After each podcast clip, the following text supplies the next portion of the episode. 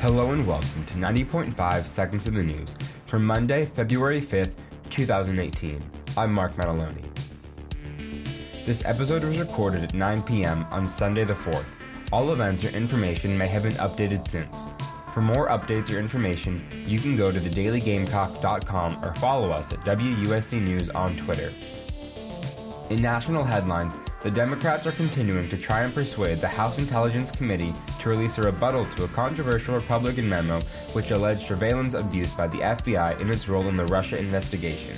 There is a committee meeting scheduled today on Monday where Representative Adam Schiff is expected to offer a motion to release the Democrat Party's response to the memo.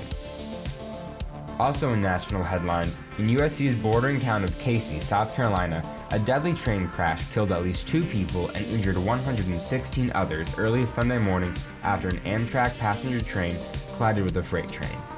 Investigators found a switch that had been in position, forcing the Amtrak train off the main track and onto the side track. Thousands of gallons of oil were spilled, and the crash also raised questions about the safety of passenger trains in America once again. And finally, with some more lighthearted news, a new look at all the evidence has declared that coffee is, after all, good for you.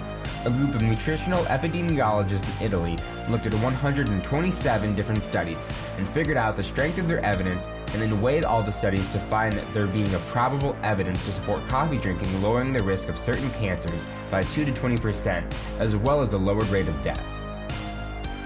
This has been 90.5 Seconds of the News. For more information, you can check out the show notes or head on over to thedailygamecock.com. Have a wonderful rest of the day, folks.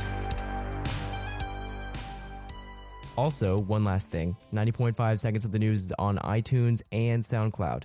You can subscribe there or wherever you get your podcasts.